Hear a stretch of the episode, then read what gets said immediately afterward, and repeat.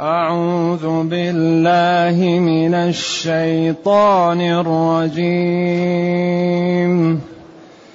بسم الله الرحمن الرحيم.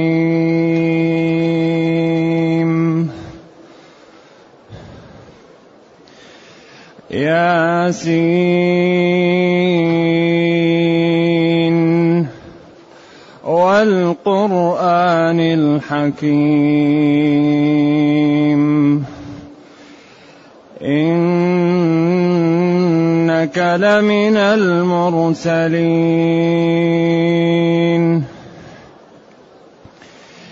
إنك لمن المرسلين على صراط مستقيم. تنزيل العزيز الرحيم. لتنذر قوما ما أنذر آباؤهم. لتنذر قوما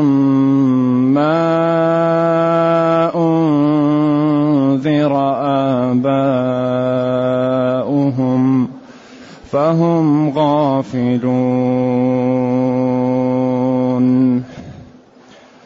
لقد حق القول على أكثرهم فهم لا يؤمنون. إنا جعلنا في أعناقهم أغلالا. إنا جعلنا في أعناقهم أغلالا فهي إلى الأذقان فهم مقمحون وجعلنا من بين أيديهم سدا ومن خلفهم سدا. وجعلنا من بين أيديهم سدا ومن خلفهم سدا فأغشيناهم فأغشيناهم فهم لا يبصرون. وسواء عليهم أأنذرتهم أم لم تنذرهم؟ أم لم تنذرهم لا يؤمنون. إنما تنذر من اتبع الذكر وخشي الرحمن وخشي الرحمن بالغيب. فبشره بمغفرة وأجر كريم. إنا نحن نحيي الموتى ونكتب ما قدموا وآثارهم ونكتب ما قدموا وآثارهم وكل شيء أحصيناه وكل شيء أحصيناه في إمام مبين. الحمد لله الذي أنزل إلينا أشمل كتاب وأرسل إلينا أفضل الرسل وجعلنا خير أمة أخرجت للناس. فله الحمد وله الشكر على هذه النعم العظيمة والآلاء الجسيمة. والصلاة والسلام على خير خلق الله وعلى آله وأصحابه ومن اهتدى بهداه. ما بعد فإن هذه السورة تسمى سورة ياسين وهي من السور المكية باتفاق. إلا آية أو آيتين.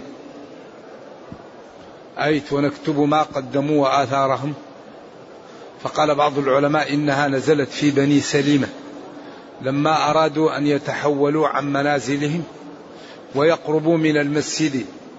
فقال لهم يا بني سليمة دياركم دياركم تكتب آثاركم. يعني لأن الإنسان إذا كان منزله بعيد من المسجد الخطوات تكتب له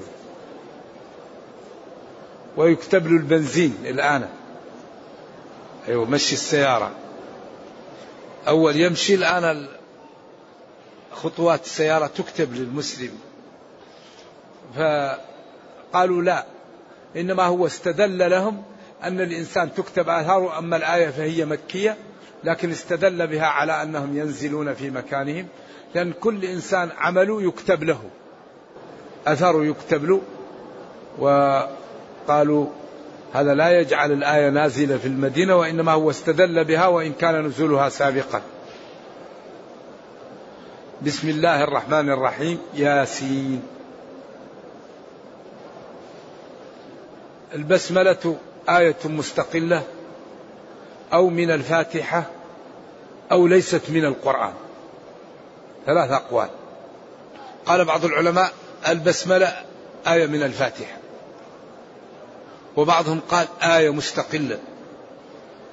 وبعضهم قال البسملة ليست من القرآن وإنما هي جاءت للفصل بين السور.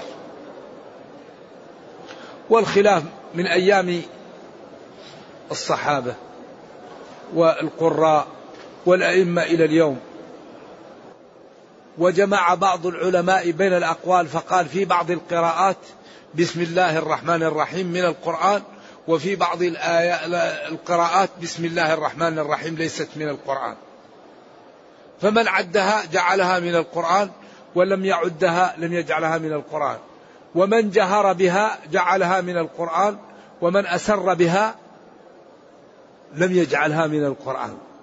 لأن لو كانت آية من القرآن لا يسر بها.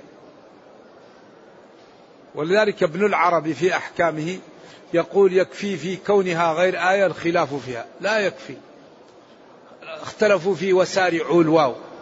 واختلفوا في من في قوله جنات تجري تحتها الأنهار من تحتها الأنهار في التوبة. وهو في سورة الحديد. ففي حروف تكون في قراءة وفي حروف لا تكون في قراءة. ولذلك أنزل القرآن على سبعة أحرف على سبعة جهات. الأحرف هنا أقوى شيء أنها الجهة. ومن الناس من يعبد الله على حرف على جهة. الترقيق التفخيم الإضجاع التقليل. مثلا زيادة حرف حذف حرف. ولذلك هذه الجهات نزل عليها القرآن وهذا أحسن ما يقال. إذا من جهر بالبسملة لا غبار عليه. ومن أسر بها لا غبار عليه. ومن قال هي من القرآن لا غبار عليه. ومن قال هي ليست من القرآن لا غبار عليه. نظر إلى القراءة الأخرى. والشريعة لما وضعت وضعت متحملة للخلاف. والجنة أبوابها كم؟ ثمانية. أنت تدخل من باب وهذا يدخل من باب ولا تضيقوا واسعا الشافعي يجهر بالبسملة. الأئمة الثلاثة لا يجهرون بالبسملة. كانوا يفتتحون الصلاة بالتكبير والقراءة بالحمد لله. فالأمر في هذا فيه سعة. وبسم الله الرحمن الرحيم يعني أبتدئ قراءتي بتسمية المعبود بحق الله المعبود بحق. الذي شملت رحمته جميع الخلق وخص المؤمنين برحمة خاصة في الدنيا والأخرى. ياسين. ياسين هنا لهم فيها قولان. قول إنها اسم من أسماء النبي صلى الله عليه وسلم وهذا لا يصح. وما ورد في الياسين أنها تقرأ لا أعلم فيه شيئا ثابت. كل الأحاديث الذي وقفت عليها ضعيفة. اقرأوا على موتاكم ياسين وياسين قلب القرآن. كل هذه الأحاديث ضعيفة أو موضوعة. أو باطلة. لا أعلم فيها واحدا صحيحا. نعم. والصحيح أنها الياء كالياء في كافها ياء والسين كالسين من طاسين هي حروف مقطعة. وللعلماء في هذه الحروف المقطعة قولان. قول إنها من المتشابه. وهو الذي يقوله بعض العلماء كالجلالين ياسين الله أعلم بمراده بها. القول الثاني أنها ليست من المتشابه واختلفوا إلى قرابة ثلاثين قولا. وقد أوضح ذلك الوالد رحمة الله عليه في أول سورة هود في الجزء الثالث من أضواء البيان عند قوله تعالى ألف لام را كتاب أحكمت آياته. قال لأن هذا أقوى دلالة على أن القرآن جاء للإعجاز للتحدي. كتاب أحكمت آياته ثم فصلت. وكذلك تكلم وبين هذا الموضوع كبير المفسرين ابن جرير الطبري رحمة الله عليه في أول سورة البقرة. وأقوى ما يقال من الأقوال فيها بعد أن إذا كان إذا لم تكن من المتشابه قولان. القول الأول أنها جاءت للتحدي ولبيان الإعجاز وأنهم هم أصحاب فصاحة وبلاغة ووصلوا في ذلك إلى مرتبة لم يصلها غيرهم وهذا الكلام جاء بلغتهم وبأسلوبهم فإن كانوا مكذبين به فيأتوا بمثله. ولذلك كل ما جاءت هذه الحروف يأتي التنويه بالقرآن بعدها. هذا أقوى شيء. هنا الآية عندنا ياسين والقرآن الحكيم. والقرآن الحكيم إنك لمن المرسلين. قاف والقرآن المجيد بل عجبوا. نون والقلم وما يسطرون. ألف لام ميم صاد كتاب أنزل إليك فلا يكن في صدرك حرج منه لتنذر به. ألف لام ميم راء. تلك آيات الكتاب والذي أنزل إليك من ربك الحق. يجي التنويه بالقرآن وبأنهم هم الذين يملكون الأساليب ووصلوا في ذلك إلى مرتبة لم يصلها غيرهم وهو مكون منها فإن كنتم مكذبين فأتوا بمثله. فإن عجزتم فاعلموا أن هذا من عندي وأنه جاء به رسولي فآمنوا بي واتبعوا رسولي. هذا أقوى قول. القول الثاني أن هذه الحروف جاءت لشد انتباه قريش لسماع القرآن حين تعاهدوا أن لا يسمعوا. قالوا لا تسمعوا لهذا القرآن والغوا فيه. فجاءت هذه الحروف بطريقة لا تعهد عندهم. كلام لم يؤت للإفادة وإنما أتي به ليسمعوا. فإذا سمعوا تأتيهم القوارع. قالوا لا تسمعوا لهذا القرآن. طيب صاد. والقرآن ذي الذكر يأتيهم الضرب. قاف.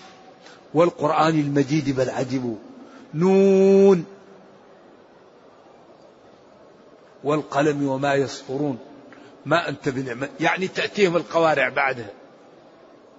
هذان القولان أقوى. وهناك قول أنها أقسام. وأنها أسماء للسور.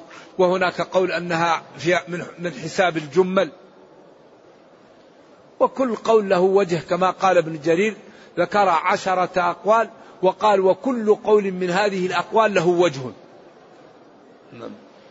ولذلك كل ما كثر علم الإنسان كل ما كل ما قل إنكاره على مخالفه كل ما زاد علمك يقل الإنكار. لأن الشريعة متحملة. الشريعة لما وضعت متحملة. الذي بيده عقدة النكاح الولي أو الزوج. ثلاثة قروء أطهار أو حيض. فمتعوهن الأمر للوجوب أو للسنية. فلذلك أغلب الشريعة تحملها ولذلك اللغة العربية الكلمة لها بداية ولها نهاية ولها وسط. فبعض العلماء يأخذ ببداية اللفظ. الشافعي دائما يأخذ ببداية اللفظ. والشافعي أسلوبه حجة في اللغة. قال أو لامستم النساء. أي رجل يلمس امرأة أجنبية عليه يجب عليه أن يتوضأ. قال مقصرين رؤوسكم. ثلاث شعرات تجزي. يأخذ ببداية اللفظ. مالك دائما يأخذ بالأحوط فلذلك الشريعة وضعت إيش؟ لا نضيق واسعا. وإذا كان واحد لا بد أن ينكر على مخالفيه قبل أن ينكر يعلم أدلته. قل لمخالفك ما دليلك. فإذا قال لك الدليل يمكن تترك ما عندك وتكون معه. يمكن يخف الخلاف.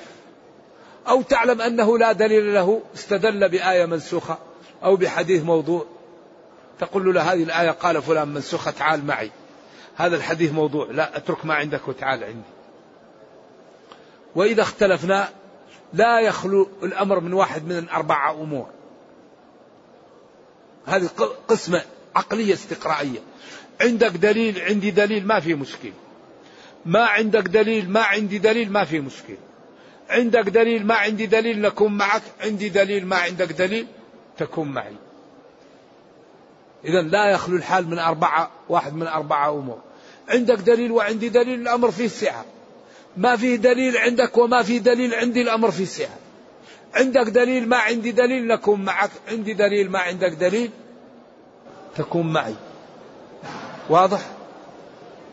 والحقيقة ينبغي أن تكون عند المسلمين منابر ومراكز للنقاش وللبحث ولتجلية الأمور ولحجب من يريد أن يصطاد في الماء العكر ويشوش توضح الأمور حتى لا يبقى له مجال في التشويش. وهذا لا يكون إلا بالنزول في الساحة بعلم وتقى. لأن الذي يزيل هذا علم زايد تقى. هو الذي يحمي. وأغلب ما يأتي بالمشاكل قلة العلم وقلة التقى.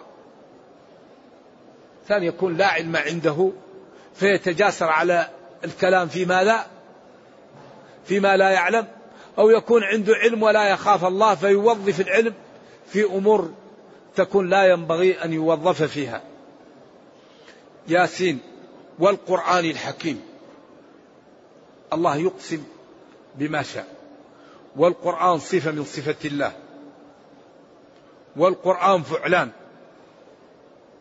والألف والنون تدل على الامتلاء.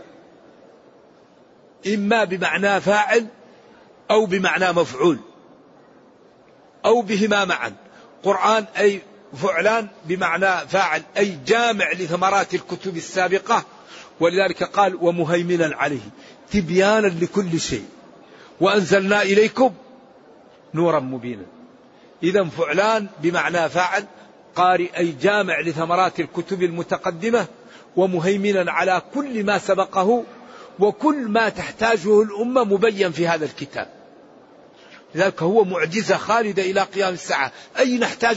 شيء نحتاجه نفتح المصحف ونطلعه ما فرطنا في الكتاب من شيء. أولم يكفيهم أنا أنزلنا عليك الكتاب يتلى عليهم. فأجره حتى يسمع كلام الله. قال الشافعي رضي الله عنه وعن جميع العلماء المسلمين والله لا تنزل بالمسلمين نازلة إلا وكان في القرآن السبيل إلى حلها. والله. وقال لهم والله لا تسألوني إلا أجبتكم من القرآن. لأن الله قال تبيان لكل شيء. إذا فعلان أو فعلان بمعنى مفعول أي مقرأ ومظهر ومبين من نبينا صلى الله عليه وسلم ومن الله تعالى. ولذلك أكثر ما يبين القرآن بالقرآن ويبين بسنة النبي صلى الله عليه وسلم لأن الله قال له لتبين للناس ما نزل إليهم وقال ألا إني أوتيت القرآن ومثله معه وأنزل اليوم أكملت لكم دينكم. أي شيء نحتاجه موجود. إذا هو مقرأ ومبرز ومبين فيكون فعلان بمعنى مفعول أو بهما معا. هو جامع ومبين ومبرز. نعم. المجيد يعني صاحب المجد والمح والفضل. قاف القرآن. الحكيم. أي محكمة آياته وأحكامه وأسلوبه وما جاء به. محكم متقن. لا يمكن واحد يقول هذه الجملة غلط. ولذلك الخطابي في رسالته القيمة. لما انتقدوا بعض الكلمات في القرآن وأراد أن يناقشهم وجد أنهم هم المخطئون فيما قالوا عنده والذين هم للزكاة فاعلون فأكله الذئب. قالوا لو لم يقل أكله الذئب قال افترسه الذئب لطالبوا ببقية إيش؟ الجسم لكن لما قال أكله الذئب أتى عليه لم يبقى شيء حتى يطالبوا به. لذلك يعني تعبيرات القرآن رائعة. الشريعة أدق من ميزان الذهب في تعبيراتها. ياسين والقرآن الحكيم أي المحكم. أو كما تقدم الحاكم على الكتب. أيوة. إنك لمن المرسلين. جواب القسم. يا نبيي وهذا يدل على أنهم أنكروا رسالته. لأن التأكيد لا يكون إلا للمنكر أو منزل منزلة المنكر. كما قالوا إن بني عمك فيهم رماح. جاء شقيق عارضا رمحه.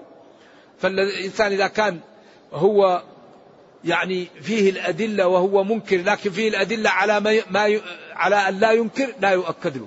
الله خالق كل شيء. لأن الأدلة واضحة فما يحتاج أن يؤكد. وأحيانا يؤكد حسب السياق. ينزل المنكر منزلة غير المنكر وينزل غير المنكر منزلة المنكر وأحيانا يؤكد للمنكر ولا يؤكد لغير المنكر. وهذه أساليب آه، يعني تأتي في أماكنها. ولذلك البلاغة هي مطابقة الكلام إيش؟ لأحوال الناس. بلاغة هي مطابقة الكلام لأحوال الناس. من ذكي وغير ذكي وفاهم وغير فاهم وكبير وصغير. نعم. إنك تأكيد. يا نبي لمن المرسلين لمن جملة المرسلين. وعلى صراط طريق مستقيم. إنك لمن المرسلين على صراط. الصراط الطريق. ولذلك أول ما يقرأ المسلم اهدنا الصراط مستقيم. والمستقيم الذي لا اعوجاج فيه. أمير المؤمنين على صراط إذا اعوج الموارد مستقيم. اهدنا الصراط المستقيم. الصراط المستقيم هو الشريعة. على صراط على دين واضح لا لبس فيه. ولذلك قال الحلال بين والحرام بين. وبينهما أمور لم يترك الدين شيء ما ترك شيء كل شيء موضح. فلذلك الذي يريد أن يوبق نفسه ما يمكن أن يمنع. قال الله لنبيه إنك لا تهدي من أحببت. وإلا الدين بين على صراط مستقيم تنزيل تنزيل. أيوة. على صراط مستقيم تنزيل بدل من صراط مستقيم. أو تنزيل أعني أو أخص أو الزموا أو نزله تنزيل على الإعرابات الموجودة فيه. على صراط إنك لمن المرسلين على صراط مستقيم. أيوة. تنزيلا أخص الزموا أو أعني. ويجوز تنزيل. هو تنزيل لكن هل قرئ بها أو لا؟ الله أعلم. العزيز الرحيم. كذلك العزيز الرحيم يجوز فيها ثلاثة أعاريب. لكن القراءة القراءة سنة متبعة لا تقرأ إلا بما ثبت. يعني صفة للعزيز أو هو العزيز أو أعني العزيز. واقطع. وارفع أو انصب. إن قطعت مضمرا. مبتدأ ناصبا لن يظهر. تقول جاء مررت بزيد الكريم. الكريم الكريم. الكريم صفة لزيد. الكريم أعني. الكريم هو الكريم. وارفع أو انصب إن قطعت مضمرا مبتدأ أنه ناصبا لن يظهر. أيوه تنزيل العزيز الرحيم. أي العزيز هذه هي. هو العزيز أو أعني العزيز. لكن القراءة لا تقرأ إلا بما ثبت. سنة متبعة. ولو يجوز في اللغة لا يجوز أن يقرأ القرآن إلا بالقراءات المتواترة. والقراءات المتواترة عشر. ما زاد عليها شاذ. قراءه نافع قارئ أهل المدينة. و بن كثير قارئ أهل مكة. وأبو عمرو البصري قارئ البصرة. وابن عامر الشامي. وعاصم وحمزة والكسائي وأبو جعفر المدني. ويعقوب الحضرمي وخلف العاشر. هؤلاء القراء العشرة تجاوزوا القنطرة وغيرها من القراءات تعتبر شاذة.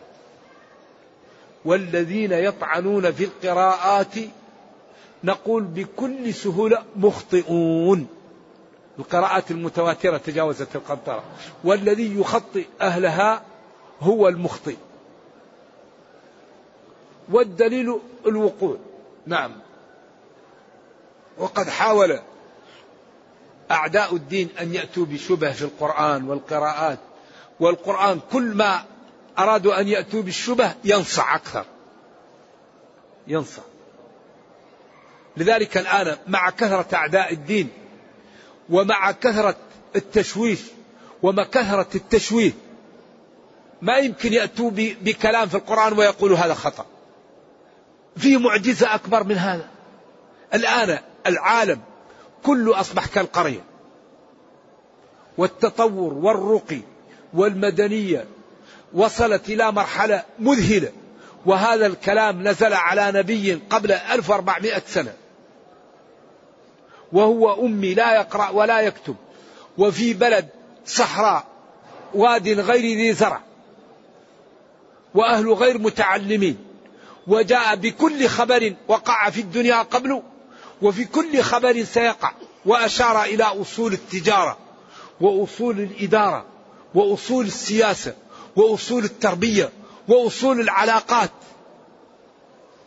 وكل شيء يضر حذر منه وإلى الآن لو يجتمعوا ما يستطيعوا أن يأتوا بجملة ويقولوا هذه في هذا الكتاب خطأ. افيه دليل أكبر من هذا؟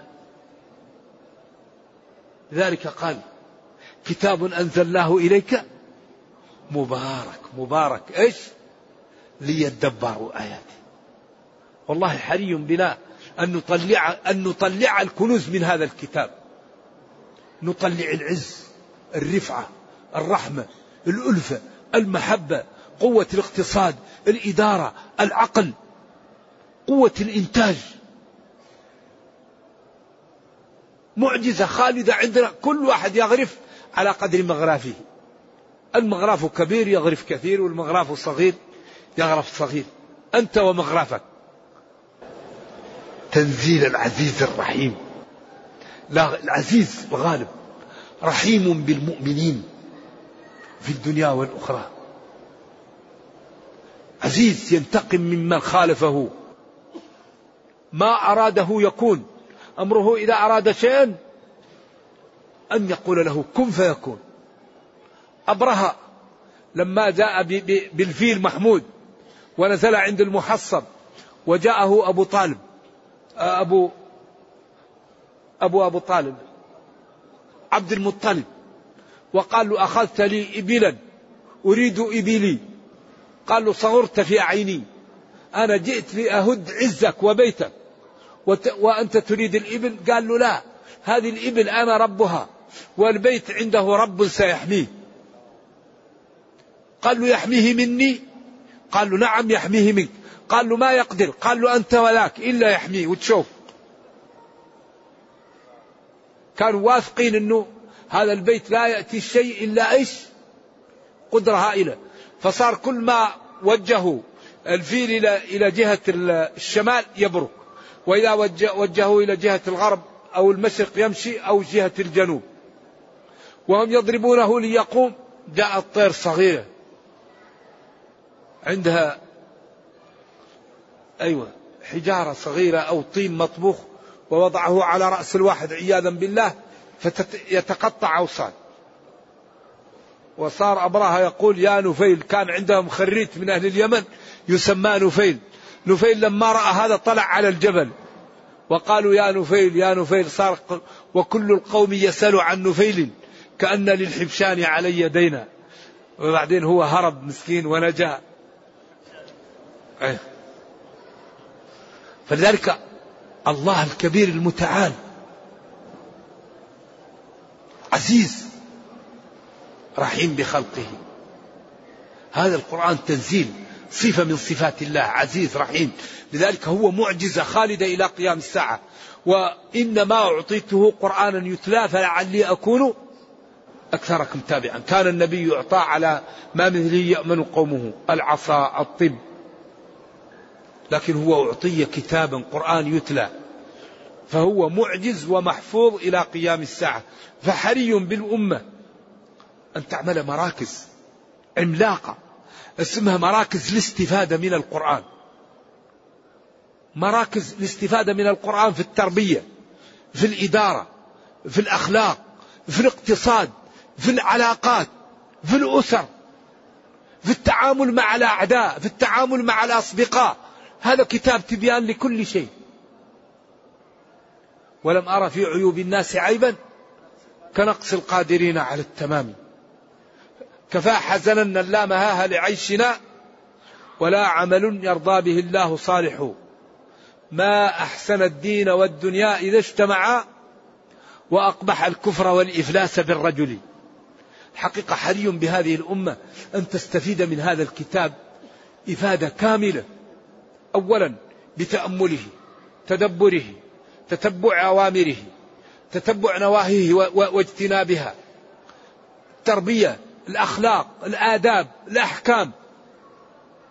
فإذا عملت الأمة بهذا ازدهرت في دنياها ورحمت في أخراها وأصبحت كما قال ربها خير أمة.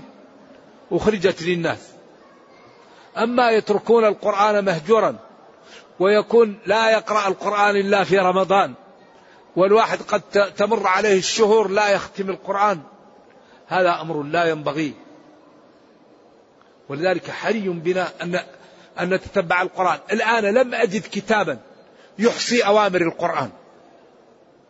أليس في حاجة بنتبع أوامر القرآن؟ الواجب منها. المندوب. نواهي القرآن الحرام منها المكروه. غريب. كيف ما يكون فيه مئات الكتب في أوامر القرآن ونواهيه. بعدين هذه الأمور نحتاجها. فليحذر الذين يخالفون عن أمره أن تصيبهم فتنة. ما نهيتكم عنه فاجتنبوه. إذا الأمة في حاجة إلى أن تستفيد من كتابها. وأن تقوى به وأن تنضوي تحته وأن تعتز وترتفع به. ولذلك أكبر الأضرار التي آه، جنتها الأمة من هجرها للكتاب بعدها عن القرآن. هذا الذي ضعف الأمة وهو الذي أتى للأمة في الفقه بالشيخوخة المبكرة. أنزل عليك هذا الكتاب لتنذر قوما. قوما يعني لهم مكانة في الحياة ولهم شرف. ما أنذر آباؤهم. ما هذه لهم فيها ثلاثة أقوال. القول الذي ارتضاه الوالد قال إنها نافية. وقال الذي يدل على أنها نافية قوله فهم غافلون إشارة له القول الثاني أنها موصولة. وتكون مفعول ثاني لأنذر. القول الثالث أنها مصدرية. والكل جائز. ولك أن تختار ما يحلو لك وترفق بالمخالف. نعم. لا بد أن نتعود على أننا نقبل. ولذلك كل مذهب من المذاهب الأربعة فيه بقية المذاهب الثلاثة. أي إنسان الآن يتعمق في الفقه ويدرس مذهب من المذاهب الأربعة دراسة كاملة فكأنه درس المذاهب الأربعة. كل واحد من من المذاهب فيه بقية المذاهب. لا تجد قول في مذهب آخر إلا وقال به من علماء هذا المذهب. فإذا أتقنت مذهبا من المذاهب فكأنك أتقنت المذاهب الأربعة. وذلك هذه المذاهب رحمة ونعمة للأمة لأن كل بيئة تختلف عن بيئة. بيئة حارة بيئة باردة بيئة مدنية بيئة صحراوية بيئة بادية.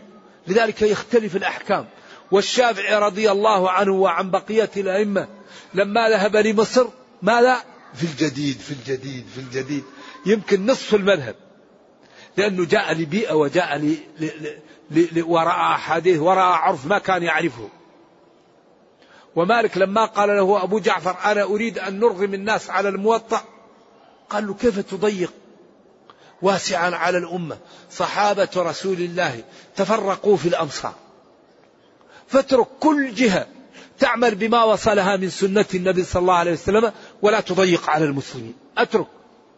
لو الآن أستاذ يقال له الكتاب الذي ألفته يقرر ما لا يقول؟ يقول فرصة والله ما فيه مانع. لكن مالك قال لا. اترك. أترك المسلمون أترك المسلمين يعملون بكل يعني ما وصلهم. كل جهة تعمل بما وصلها من سنة النبي صلى الله عليه وسلم. ومالك في المدينة وكثير من الأحاديث ما بلغوا فلا تضيق واسعا على الأمة. رضي الله عنه وأرضاه. وعن جميع علماء المسلمين. ما أنذر آباؤهم. إذا ما يمكن تكون ما في نافية أي لم ينذر آباؤهم. أو تنذر القوم الذين أنذروا آباؤهم. أو تنذر القوم المنذر آباءهم يعني موصولية أو نافية أو مصدرية. وكثيرا ما تأتي ما متحملة لهذه المعاني. فهم غافلون. إذا الذين قالوا إن عند آباء النبي صلى الله عليه وسلم بقية نذارا هذه الآية تقف في وجه ذلك. ويقوي ذلك لتنذر قوما ما أتاهم من نذير من قبلك. نعم. فهم كانوا من أهل الفترة. نعم. لقد. والله لقد. حق ثبت القول على أكثرهم. قول الله تعالى أنهم كما قال شقي وسعيد. على أكثرهم فهم لا يؤمنون عياذا بالله. والله لقد ثبت قول الضلال وكلمة الحق على هؤلاء بأنهم محجوبون عن الخير فهم لا يؤمنون. فالحال أنهم لا يؤمنون عياذا بالله. هؤلاء إلا هذه الشريحة التي كتب عليها الشقاوة وحجبت موارد العلم عن الاستفادة منها. كما قال لهم قلوب لا يفقهون بها ولهم أعين لا يبصرون بها ولهم آذان. وقال يوم القيامة أسمع بهم وأبصر يوم يأتوننا. لكن الظالمون اليوم في ضلال مبين. يقضى على المرء في أيام محنته حتى يرى حسنا ما ليس بالحسن. نرجو الله السلام والعافية.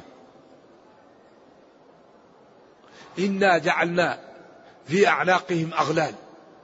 الغل أعوذ بالله السلسلة التي توضع في القلب وتوضع في اليد وتوضع الأيدي تحت الذقن فرفعهم فرؤوسهم مرتفعة عياذا بالله لأنهم الأيدي في الأغلال. يعني وهي تحت الألقان فيبقى مرفوع الرأس كالبعير الذي كان يشرب شراب يشرب شرابا باردا أو منتن فإذا رفع رأسه فإذا انتهى من الشراب يرفع رأسه لكراهيته لهذا الشراب لبرودته أو لأنه كريه غير محبوب ولكن الظمأ يجبره على أن يشرب. فهي إلى الأذقان عياذا بالله مربوطة الأيدي إلى الذقن وهم مقمحون رافعون رؤوسهم. نرجو الله السلام والعافية. وهي صفة بشعة تدل على شدة العقوبة التي حلت بهم. وعلى أن جرمهم كان جرما عظيما. نرجو الله السلام. وهذا يقال لنا لنعتبر ونتأمل ولا نكون من هذه الشريحة الفاسدة الضالة. وجعلنا من بين أيديهم سدا أو سدا. أي جعلنا من بين أيديهم أمامهم ومن خلفهم. وحجبنا عنهم موارد الهداية لجعلنا بينهم وبين المنافع بالأدلة حواجب نرجو الله السلام والعافية. وهذا هو هو الشقاوة الكبيرة أن يكون الإنسان موارد العلم لا يستعملها في شكر الله ولا في طاعته. فهم لا أيوة أغشيناهم يعني غطيناهم فهم لا يبصرون. وسواء عليهم النار وعدمه بالنسبة لهم سواء لأن موارد العلم محجوبة. أم لم تذرهم لا يؤمنون. سواء عليهم النار وعدمه هم لا يؤمنون. نرجو الله السلام والعافية. طيب إذا ما الحل؟ وكيف يكون السبيل؟ إنما تنذر من اتبع الذكر وخشي الرحمن بالغيب. هذه الشريحة الفاسدة. جاءت الشريحة الصالحة. وهكذا. هل بعد هذا عذر؟ إنما هذا قصر إضافي تنذر تخوف. من اتبع الذكر القرآن وخشي الرحمن خاف الرحمن في حال غيبه عن الخلق.